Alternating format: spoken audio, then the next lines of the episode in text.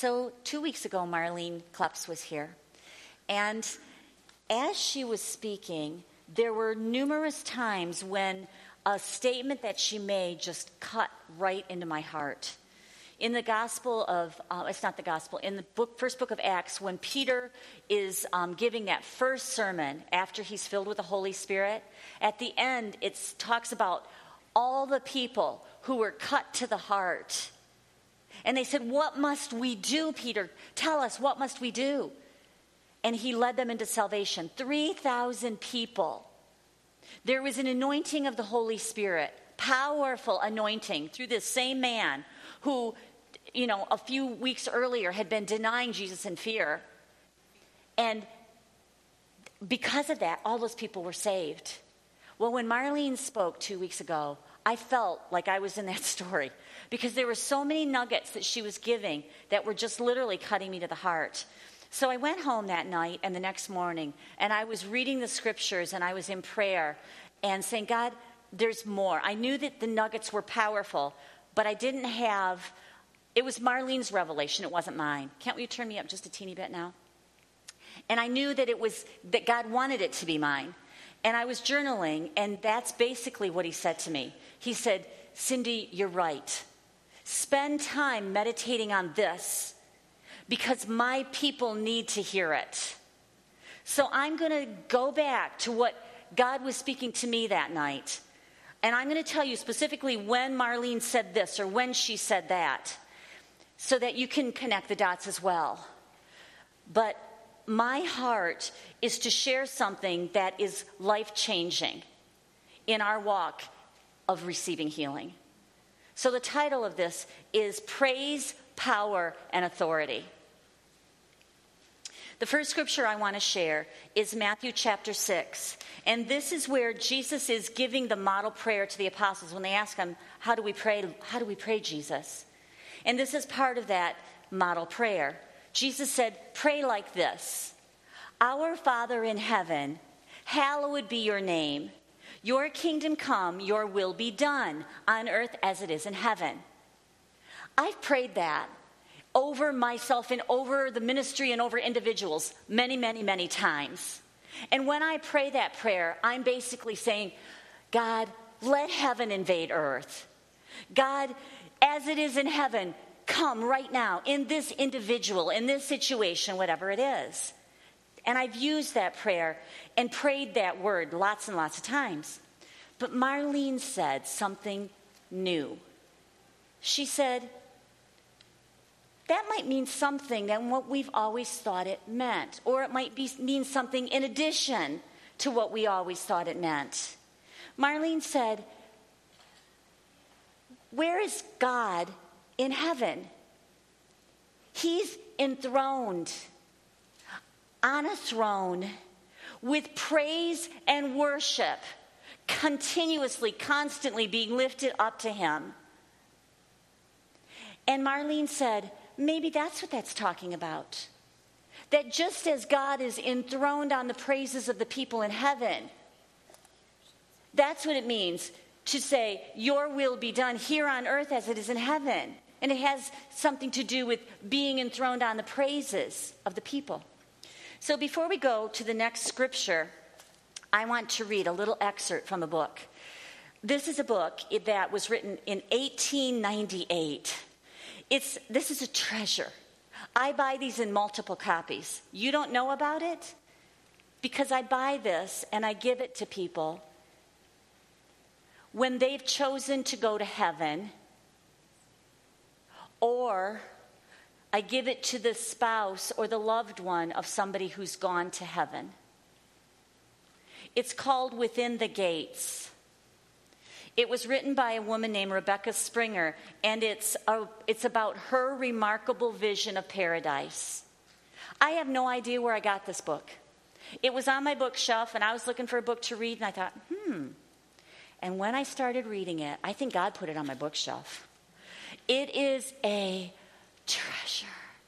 Every time I read this book, and I've read it many times, it's only like a 30 minute read. Every time I read it, I feel like I am literally in the presence of the, the most beautiful experience ever. And when Rebecca tells about her remarkable vision of heaven, it's, it's, it's hard to understand because, in the perspective of time, it doesn't match our time frame. But in this book, she goes to heaven. She's very sick. She goes to heaven and has a heavenly experience. It seems like it lasts for months, according to the way the story goes that she writes. But then she comes back into healed. She's healed. She's back on earth healed, and that's how she can share the vision with us. But she tells about different aspects of heaven, and it is it is verified by reading a lot of scripture. I read the Bible and I say, that's what Rebecca saw in heaven. So, in this particular chapter, it's entitled A Visit to the Grand Auditorium. Okay, the scripture says, Pray, Our Father in heaven, hallowed be your name. Your kingdom come, God. Your will be done here on earth, just as it is in heaven. And now listen to this description of heaven. Then the heavy curtains back of the platform parted, and a tall form, about whom all the glory of heaven seemed to center, emerged from their folds and advanced toward the middle of the platform. Instantly, the vast concourse of souls arose to their feet and burst forth as with one voice into the great anthem in which we had so often joined on earth. All hail the power of Jesus' name. Let angels prostrate fall, bring forth the royal diadem, and crown him Lord of all. Such a grand chorus of voices, such unity, such harmony, such volume was never heard on earth. It rose, it swelled. It seemed to fill not only the great auditorium, but heaven itself. And still, above it all, we heard the voice of the angel, the angel choir, no longer breathing the soft, sweet melody, but bursting forth into joyous songs of triumphant praise. A flood of glory seemed to fill the place, and looking upward, we beheld the great dome ablaze with golden light, and the angelic forms of the no longer invisible choir in its midst, with their heavenly harps and violas, and their faces um, only less radiant than that of him whose praises they sang. And he, before whom all heaven bowed in adoration, stood with uplifted face and kingly appearance the very God of heaven and earth.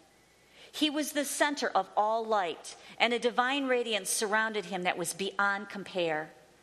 As the hymns of praise and adoration ceased, all sank slowly to their knees, and every head was bowed and every face covered as the angel choir um, chanted again in the familiar words Glory be to the Father, and to the Son, and to the Holy Spirit, as it was in the beginning is now, and ever shall be, world without end.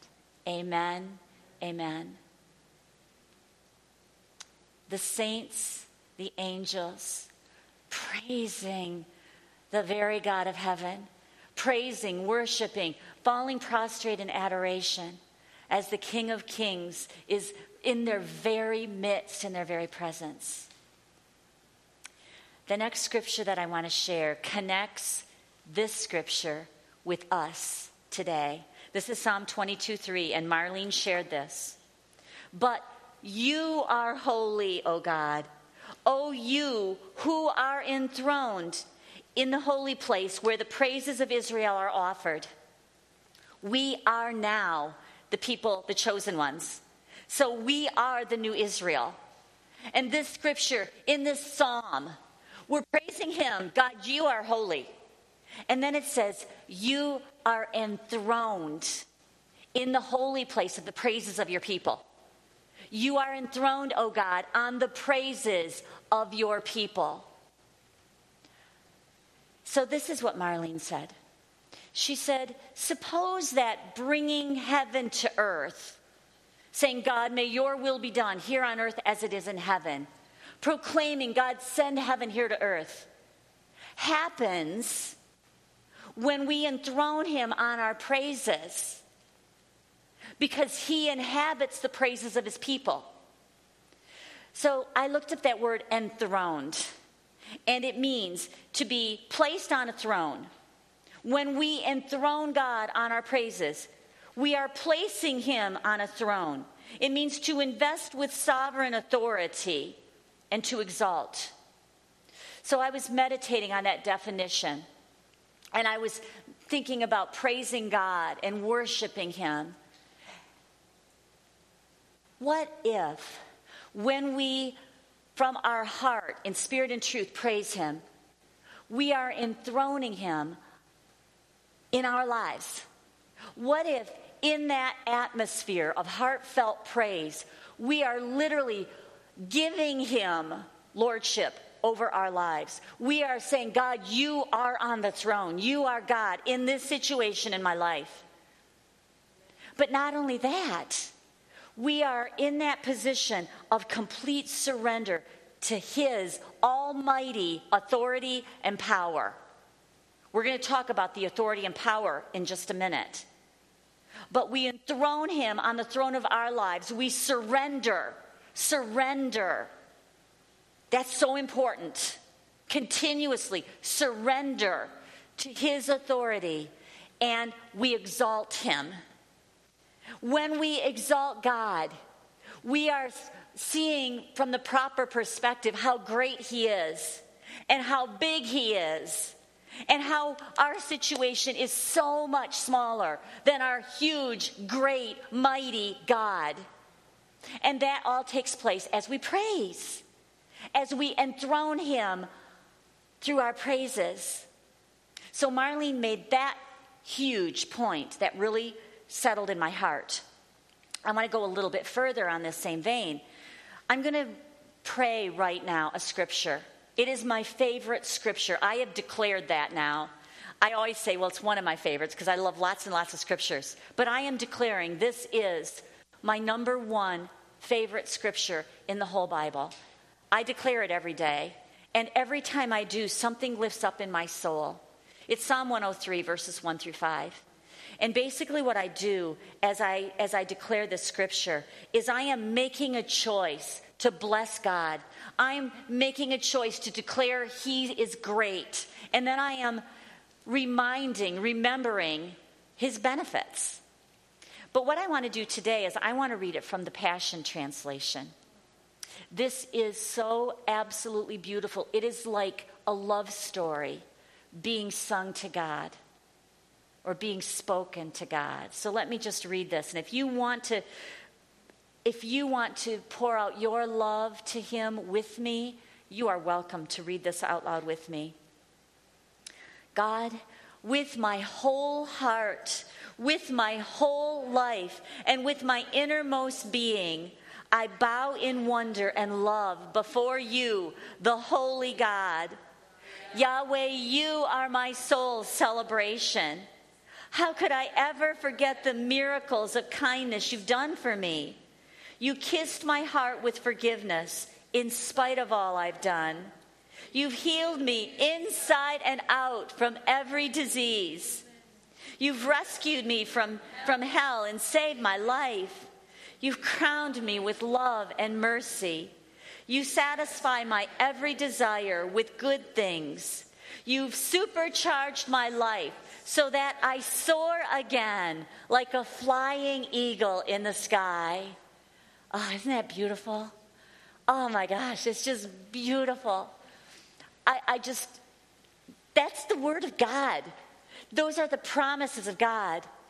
And when you read them in the, the traditional, um, like New King James, it is, um, I don't know what the grammatical word is, but it's like present ongoing like he forgives every one of all our iniquities, he heals every one of all our diseases, he redeems us from the pit, he crowns us with loving kindness and tender mercy, and He satisfies our mouth with good things, so our youth is renewed like the eagles. So we can take that and say, God, this is who you are in my life every day, all day. So as we declare a scripture like that, or just our own heart, or amazing worship songs to our God, that's what we're doing. We are enthroning Him in our life. We are exalting Him. We are surrendering to Him. and the whole atmosphere changes. There's another scripture. It's Hebrews 13 15. talks about praise being a sacrifice. In the Old Covenant, there was a sacrificial system. And as the, the animals were slaughtered and, and the, the fragrance arose to God, it was pleasing to Him. But that's the Old Covenant. And we are now under a better covenant. And God says that the sacrifice He desires now is our sacrifice of praise. In this scripture, it says, through Him, and it's referring to Jesus. Through Jesus, therefore, let us at all times offer up to God a sacrifice of praise, which is the fruit of our lips that thankfully acknowledge and confess and glorify His name. It says a sacrifice, a sacrifice of praise. Praise is a choice. We cannot allow our emotions to get in the way of our making a choice to praise God. We can't wait to feel like praising God before we praise Him. A sacrifice means giving God your best no matter what the circumstances. And a sacrifice costs something. In the case of fighting a battle, you have to put yourself outside of that battle and say, I don't care about that battle. I choose to worship you, God, because you're worthy. I choose to exalt you because you're bigger than this problem. But it takes, it's cost something. It might cost your comfort level if you're in pain. It might cost your, your emotions if you're not feeling like praising God in any way, fashion, or form. It costs something. What does it look like? It looks like it tells us right here the fruit of our lips. So it's a vocal expression, it comes out of our mouth. It might be words, it might be a psalm, it might be a word or a promise from God. It might be our free worship, our free words, it might be song. It can be anything, but it's from our lips. It's a vocal expression. It's not a silent expression, it's a vocal expression. And it's a vocal expression that thankfully acknowledges God acknowledges the bigness of God, the goodness of God, what God's done in your life, what He's done, the testimonies that you know about, that He's done in other people's lives, what He's done in the Word. It's thankfully acknowledging our great big God. And it's confessing and glorifying His name. Confess means to agree with God. Glorifying means like you, like you already stated, to put your eyes on Him instead of man. Put your eyes on Him instead of the doctor's report. Put your eyes on Him and His name. We're going to talk more about His name as we go. But here's another key in order to do this, it takes faith. You can't praise God in the midst of a battle without faith. Because what you're doing is you're making a choice to say, God, I'm looking at you.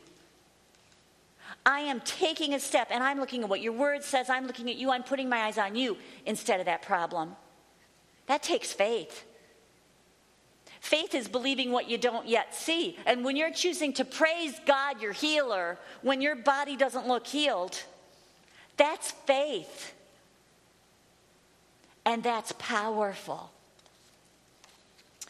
Kathy and I were worshiping and praising together a couple weeks ago, and God has put a, a beautiful worship song on her heart called Raise a Hallelujah. And we were worshiping with that song. And in the middle of our worship, it was like, I need to know exactly what hallelujah means. So I opened my dictionary app and I looked it up, and it took me by surprise it has it had three words. This is on dictionary.com. This wasn't on a concordance or anything. It was just on a dictionary app.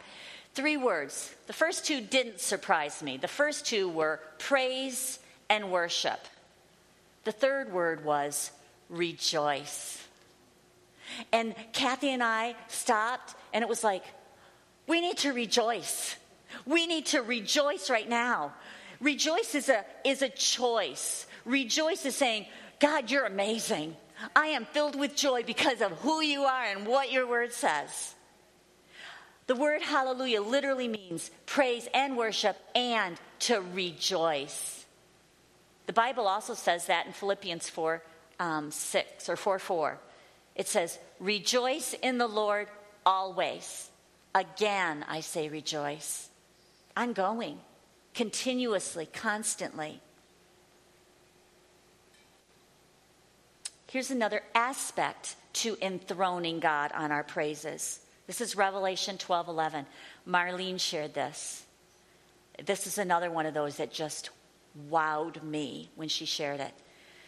The scripture says, and they overcame and conquered him because of the blood of the Lamb and because of the word of their testimony. When you read this in context, that pronoun, him, is uh, referring to the enemy. So, it says, they overcame and conquered the enemy because of the blood of the Lamb and the word of their testimony. So, the blood of the Lamb, we know Jesus paid the price in full, once and for all. It's done. He defeated the power of the enemy. He defeated sin and he defeated the curse. He defeated sickness. He defeated pain because of the blood of the Lamb. And it's past tense, it's already done. But this is what Marlene said. She said, Without our testimony, the blood of the Lamb won't work.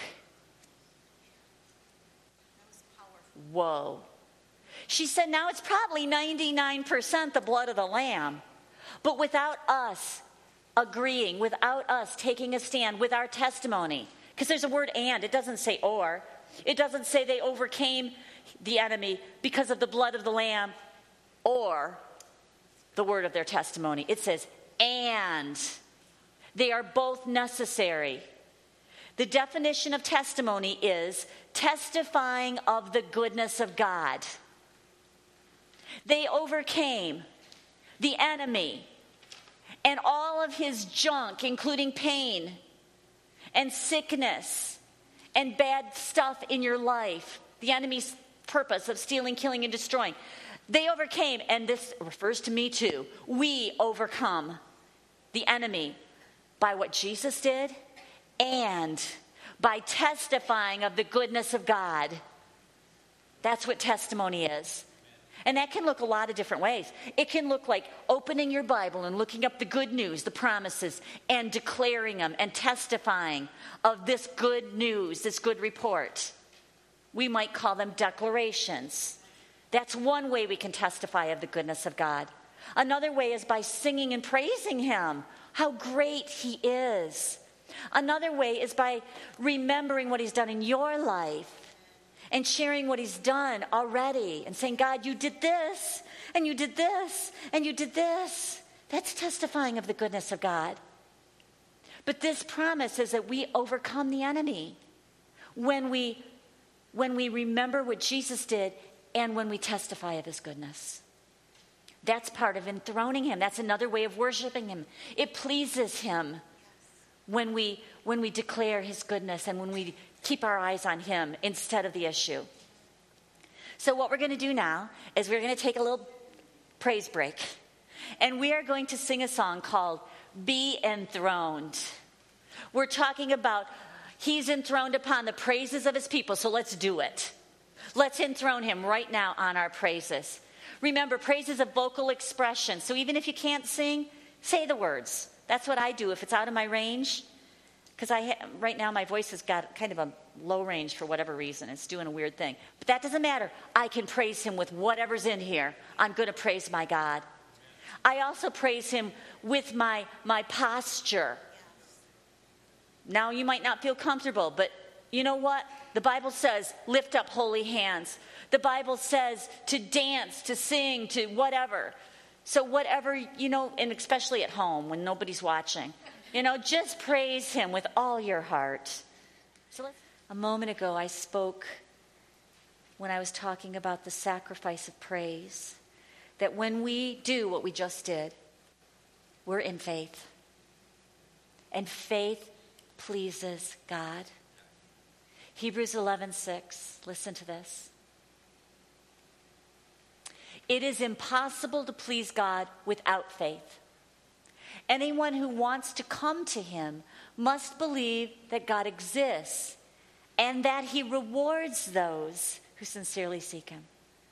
That's the fullness of life that Jesus came to give a life filled with blessings. There's a connection between our faith and the reward, the fullness of life with Jesus that He came to provide. But the, the flip side is also true. There's another scripture in Hebrews 10 that I want to share with you. I shared this a couple weeks ago when I was teaching on patient endurance. But I'm going to read uh, four verses, and it all has to do with our faith. I'm going to start with verse 35. So don't lose. This is for you, Kelly. This is for you, Nathan. Don't lose your bold, courageous faith, for you are destined for a great reward. Amen. You need the strength of endurance to reveal the poetry of God's will. And then you receive the promise in full. Isn't that good? I love the passion.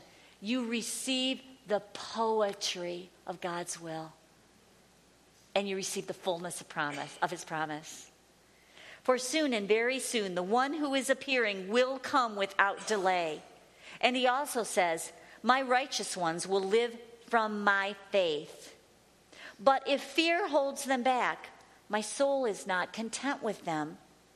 But we, and I'm talking right now about you and me in this room right now, but we are certainly not those who are held back by fear and perish. We are among those who have faith and experience true life. Amen. Amen. That's a declaration. I'm believing it. Because we're in an atmosphere right now where you're coming to a healing class. You're coming to hear truth about the word, about healing. We are in that last verse. We are not, we are certainly not those held back by fear. If you were, you wouldn't be here. We are not held back by fear and perish. We're among those who have faith and experience true life. But what I really want to look at is the verse before that, where it says, If fear holds them back, God says, My soul is not content with them. My soul, I'm just, I'm just paraphrasing now. God's soul is burdened. God's soul is not pleased. God's heart is broken. When we are held back by fear. So the question is why? I believe that the reason God is burdened when we're bur- when we're weighed down with fear instead of faith is because he can't get his will through from the spiritual realm to our natural realm. I want to read this from my notes. God's will cannot be fulfilled without us in agreement with His will. And when we allow fear to hold us back, God has no pleasure because He isn't able to fulfill His word and His will in our life. Because we're not in faith, we're in fear. The enemy cannot change the finished work of Christ, but he can stop. The enemy can stop God's word from being fulfilled in us because one of the enemy's big tactics is fear and stuff that leads to fear. Words people speak, diagnoses you hear, symptoms you have. Some of them aren't real, some of them are. Some of them are literally counterfeit. Some of them are very real because of an issue in your body. But the point is, the enemy uses that stuff to try to stir up fear. So the enemy can't stop God's word, it's done. He can't stop God's will, it's done. His perfect will is completed. But he can stop us from receiving by getting us to buy into fear. And that's why God's not pleased. It must break his heart when he's done everything to provide the answer. And yet, we aren't receiving because we're focused in this place of fear. I want to read an email that I got yesterday on the, on the internet, on our website. This is a woman who lives in Germany, and it reeks with fear. The only reason I'm reading this is because I want you to see how fear can irrationally take somebody and twist everything completely around. So I'm going to paraphrase part of it. The woman's fear issue is because her young son was um, with her brother and and um, was out in the sunshine and got a very bad sunburn. The brother didn't put sunscreen on the little boy. So this is a little boy. The mother is petrified that her son is going to get skin cancer. And this is what she says I am already a very fearful person, but now this haunts me, and I think he will develop skin cancer one day. I am also, oh, she's upset with her brother for not putting the sunscreen on. Um, I had a horrible week. I could not eat and sleep and only cried. Please pray for us. I am worried about his health. I cannot shake the fear. Today was very bad again with the fear. I feel so bad and it burdens me that I let him go with my brother and I trusted him. But do you hear the fear? She's literally sick with fear. So I responded to this woman with a lot of the things that I'm sharing with you today because that's irrational. That, that is the enemy taking something, that episode of the little boy getting sunburned and having his skin peel, to such a point that she is consumed with fear. Kathy? Yes, she is. You're right. You're right. You're right. Many of you know my story that I cursed myself with that same thing, but I didn't know any better. It wasn't a fear thing in me, it was a, the words I spoke.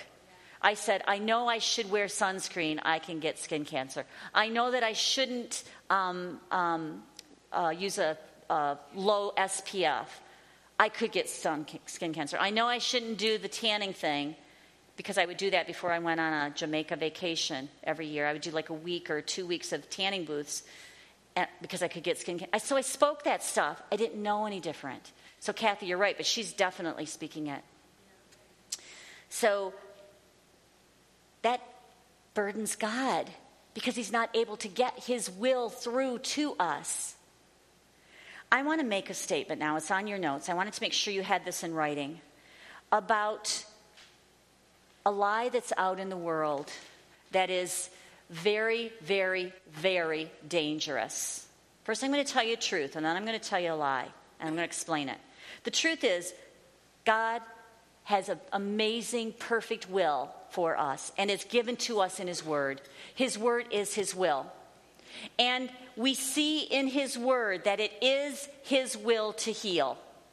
Now, when I teach our foundational study in the fall, I will go deep into scriptural evidence that it is God's will to heal. But bottom line is, God's word is his will, and it is always his will to heal. However, God's perfect will does not mean it will automatically come to pass in our lives. If it meant that, there would be no sickness. We have a will too we have a free will. God has given us a free will. And our free will needs to agree with God in order for His will to come to pass in our lives. So, now here's the lie that's God's perfect will. The lie is that God's perfect will, I'm going to read this so I say it right. God's perfect will is for healing. But here's the lie God does not cause sickness, but he does allow it. How many of you have heard it? I have used to speak that. In fact, that's in my Bible study. I need to reprint that, but I got thousands, of, well, not thousands, hundreds of books at home. When I teach it, I change that. It's not God allowing sickness. Here's the bottom line Jesus came to give life and a life of abundance. The enemy came to steal, kill, and destroy. If it's stealing, killing, and destroying, it is not God.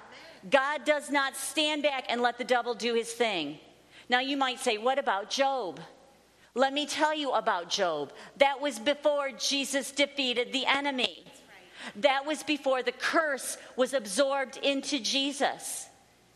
It's no longer, we're in a better covenant, a much better covenant. So let me explain.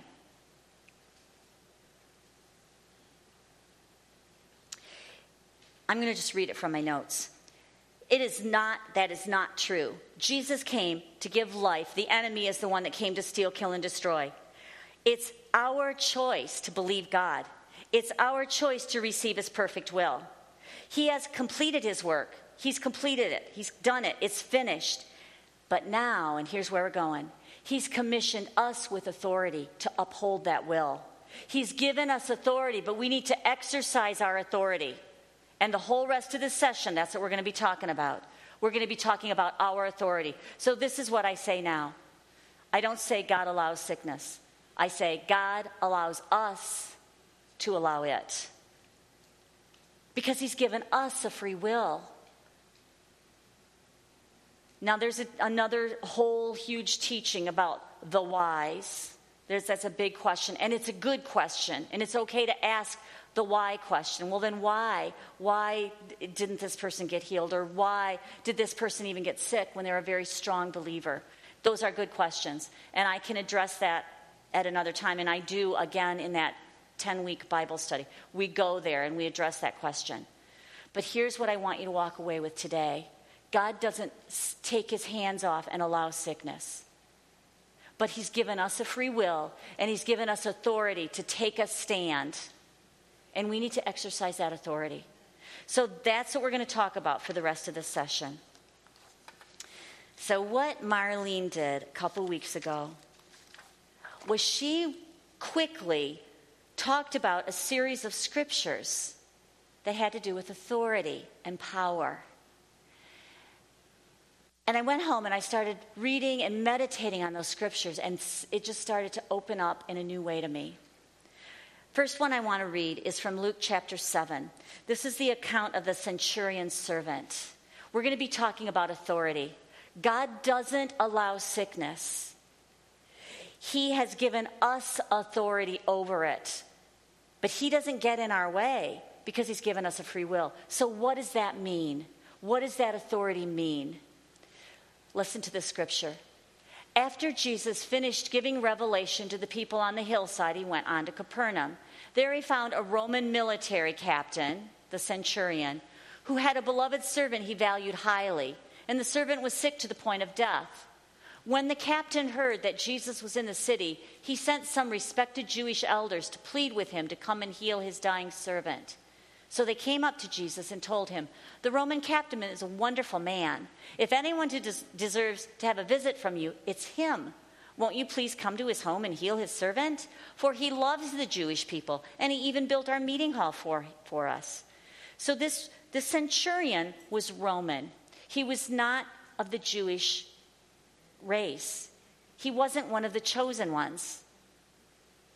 But Jesus, go to the next slide, immediately said, Yes, I will. And he started to go with them. But on his way there, he was stopped by friends of the captain who gave this message Master, don't come to me. Don't bother to come to me in person, for I'm not good enough to, for you to even enter my home. I'm not worthy enough to even come out to meet one like you. But if you would just release the manifestation of healing right where you are, I know that my young servant will be healed. Unlike you, I'm just an ordinary man. Yet I understand the power of authority. That's key. And I see that authority operating through you, Jesus. I have soldiers under me who obey my every command. I also have authorities over me, whom I likewise obey. So, Master, just speak the word, and healing will flow. Jesus marveled at this. He turned around and said to the crowd who had followed him, Listen, everyone, never have I found even one among the people of God, a man like this who believes so strongly in me. Jesus then spoke the healing word from a distance. When the man's friends returned to the home, they found the servant completely healed and doing fine. So this man said, I understand the power of authority in this man's life, he was under authority of the, the leadership over him. And they had authority over him. But he had authority over the people beneath him. And all he had to do was speak the word, and they would follow his command. And he said, Jesus, the same is true with you. I've watched you, I've seen you. Jesus, let's think about Jesus for a minute. Jesus was the, the he, he himself said, I only do what I see my Father do. I only say what I hear my Father say. We see Jesus in the Word constantly going to a solitary place to pray, to seek his Father's direction, his will, his voice, his plan. He was under the authority of his Father. He was completely dependent on the Holy Spirit. We're going to talk about that more next week. And what happened? The authority flowed through him, the power flowed through him to heal, to restore, to cast off demons. And that centurion saw it. And he said, All you have to do is say the word and he'll be healed. Because he understood the power of authority. So the next series of scriptures I want to read are where we see this start to unveil through the people in the church. That was Jesus. Now we're going to start to see how that same truth of authority and delegated authority came through the apostles after Jesus was raised from the dead and ascended into heaven. So I'm going to start with Acts chapter 3. One afternoon, Peter and John went to the temple for the three o'clock prayer. As they came to the entrance called the Beautiful Gate, they were captured by the sight of a man crippled from birth being carried and placed at the entrance of the temple. He was often brought there to beg for money from those going into worship. When he noticed Peter and John going to the temple, he begged them for money. Peter and John, looking straight into the eyes of that crippled man, said, Look at us. Expecting a gift, he readily gave them his attention. And then Peter said, I don't have money, but I'll give you this. By the power of the name of Jesus Christ of Nazareth, stand up and walk. Peter held out his right hand to the crippled man, and as he pulled the man to his feet, suddenly power surged into his crippled feet and ankles. The man jumped up, stood there for a moment, stunned, and then began to walk around. As he went into the temple courts with Peter and John, he leapt for joy and shouted praises to God. So, Peter and John invoked the name of Jesus Christ of Nazareth. They spoke out his name, and power went through them to heal the man. The power in Jesus' name healed that man. Now, they didn't just say Jesus, they said Jesus Christ of Nazareth. Christ wasn't Jesus' last name. Christ was declaring who he was. In the Old Testament, that same word was Messiah. The Hebrew word was Messiah. In the New Testament, it's Christ. Both Messiah and Christ mean the anointed one, anointed by the Spirit of God, anointed by the power of God.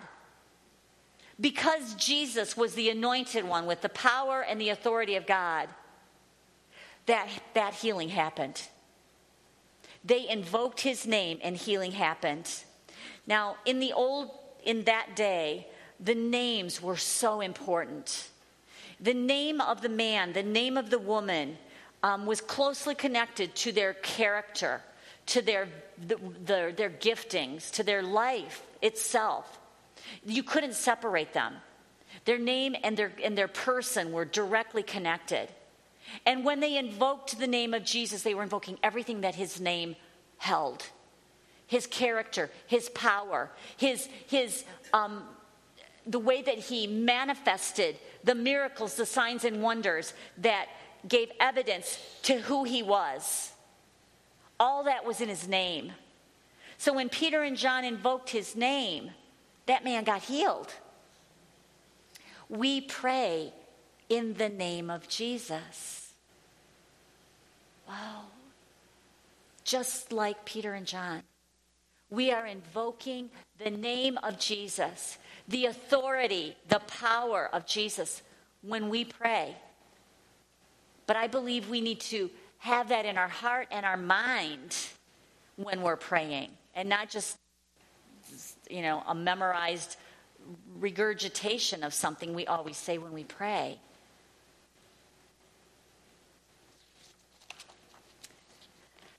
So here's something that I'm learning about. Kent and I were talking about this before. I want to try to explain this as clearly as I can. There's something called a power of attorney. Think, I think my batteries are kind of going in and out. Might have to use the handheld. Anyway, there's something called a power of attorney. Power of attorney, if you give somebody the power of attorney, for example, we have written in our, um, whatever you call that, uh, trust, we have it written that our son is our power of attorney. So if we are not able to be present or to make decisions, we give our son that right to make those legal decisions for us, to act on our behalf the way we would choose. And we've talked to Chad about our choices and that kind of thing, about specific things. That's called power of attorney. You want me to use the other mic, honey? He said the batteries might not last. I'll turn this one off so I don't over double do. Okay, are we good now? Okay, so Jesus has given us, He has delegated to us power of attorney to use His name and to uphold His word, His will. And it's legal it's binding. We have been commissioned with the authority, the power. We have the power of attorney delegated to us from Jesus himself. And that's why it is so powerful. Jesus says numerous times in the, in the Gospels of John ask anything in my name, and it will be done, it will be given to you but I believe we need to know our legal rights. We need to know that we have that power of attorney. We need to know what the name of Jesus holds, the authority that we have. Now I'm going to move on to Acts chapter 4. So we saw Peter and John. I think I, le- I left out one verse. Go to the next verse, honey. Let me back up just a minute. I'm still in verse in chapter 3. They had just seen the man healed. The chief priests, the leaders, can't turn me up just a bit the chief priests, the leaders, are questioning Peter and John because he healed somebody on a Sunday. And this is what they said. They said, It wasn't us. Don't look at us. We did nothing. It was faith in Jesus' name that healed that man. It's the faith that comes through believing in Jesus' name that has made this crippled man walk right in front of your eyes. Let's apply that to us. Faith in the power of Jesus and all that he is and all that he carried when he walked on this earth is ours today. It's been delegated to us. Let's go to the next chapter in Acts. This is Acts 4. There, um, Peter and John were taken captive by the, the, the chief priests. Listen to this. I just, I just realized this. When Jesus was taken, right before he was crucified. The first people he went before were Annas and Caiaphas, right? That's exactly who Peter and John are in front of in chapter 4. The same people that, that turned Jesus over to the Romans to be crucified. So, Peter, who was so afraid that he denied Jesus when Jesus was being questioned, he's now standing before the same high priests with the same potential to be persecuted, to be crucified. But he's now filled with the same Holy Spirit that Jesus was filled with. He's now filled with the same anointing, the same power, and he's got delegated authority from Jesus. They just saw a man healed from being crippled. And instead of cowering, they're standing up. And this is what they said. They're talking to Annas and Caiaphas right now, and they're saying, There is no one else who has the power to save us, for there is only one name to whom God has given authority. Hear that? There's only one name to whom God has given authority by which we must experience salvation, the name of Jesus. That word salvation is sozo. Saved, healed, delivered, made whole, set free.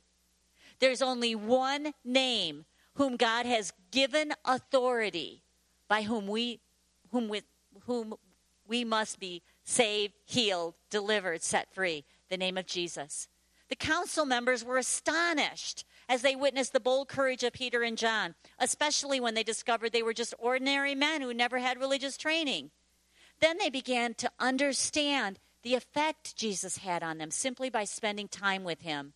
Standing there with them was the healed man. There was nothing further they could say. The proof. Jesus said, If you don't believe me, believe the works.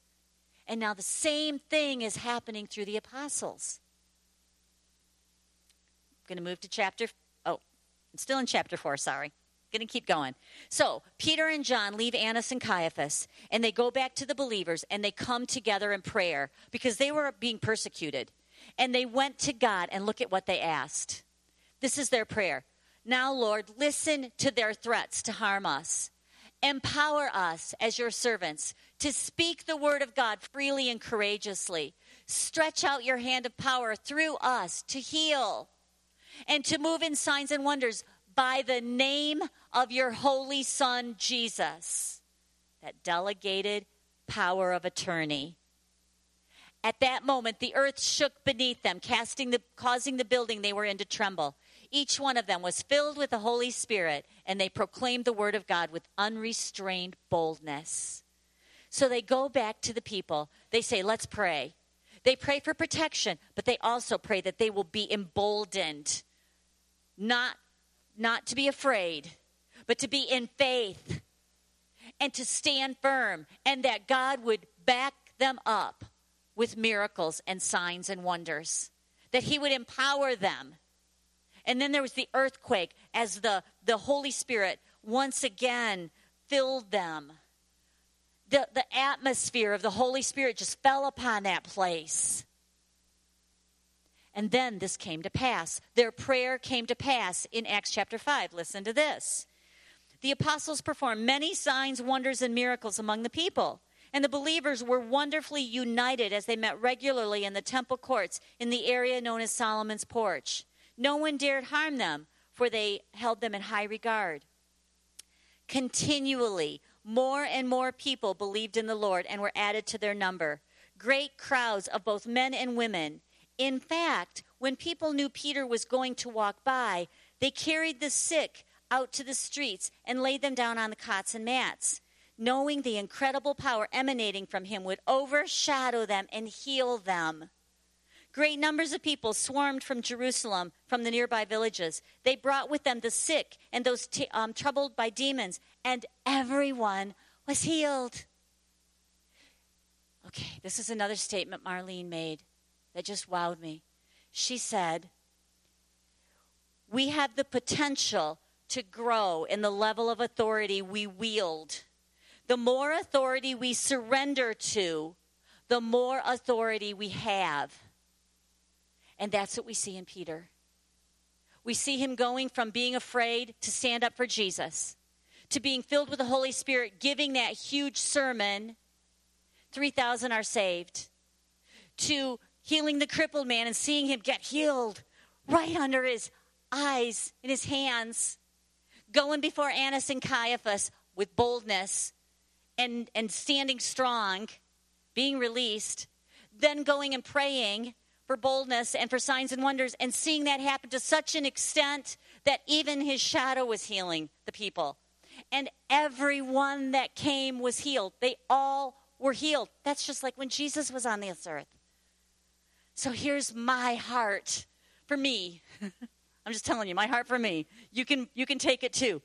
My heart for me is to grow in surrendering to the authority of my king enthroned on my life, in my life, so that more power, more authority can flow through me, so I can see you guys healed and everyone that I minister to. That's my heart. But I have a part to play submission, surrender, seeking, pursuing. That's what Peter did. Not being afraid, not having fear of man.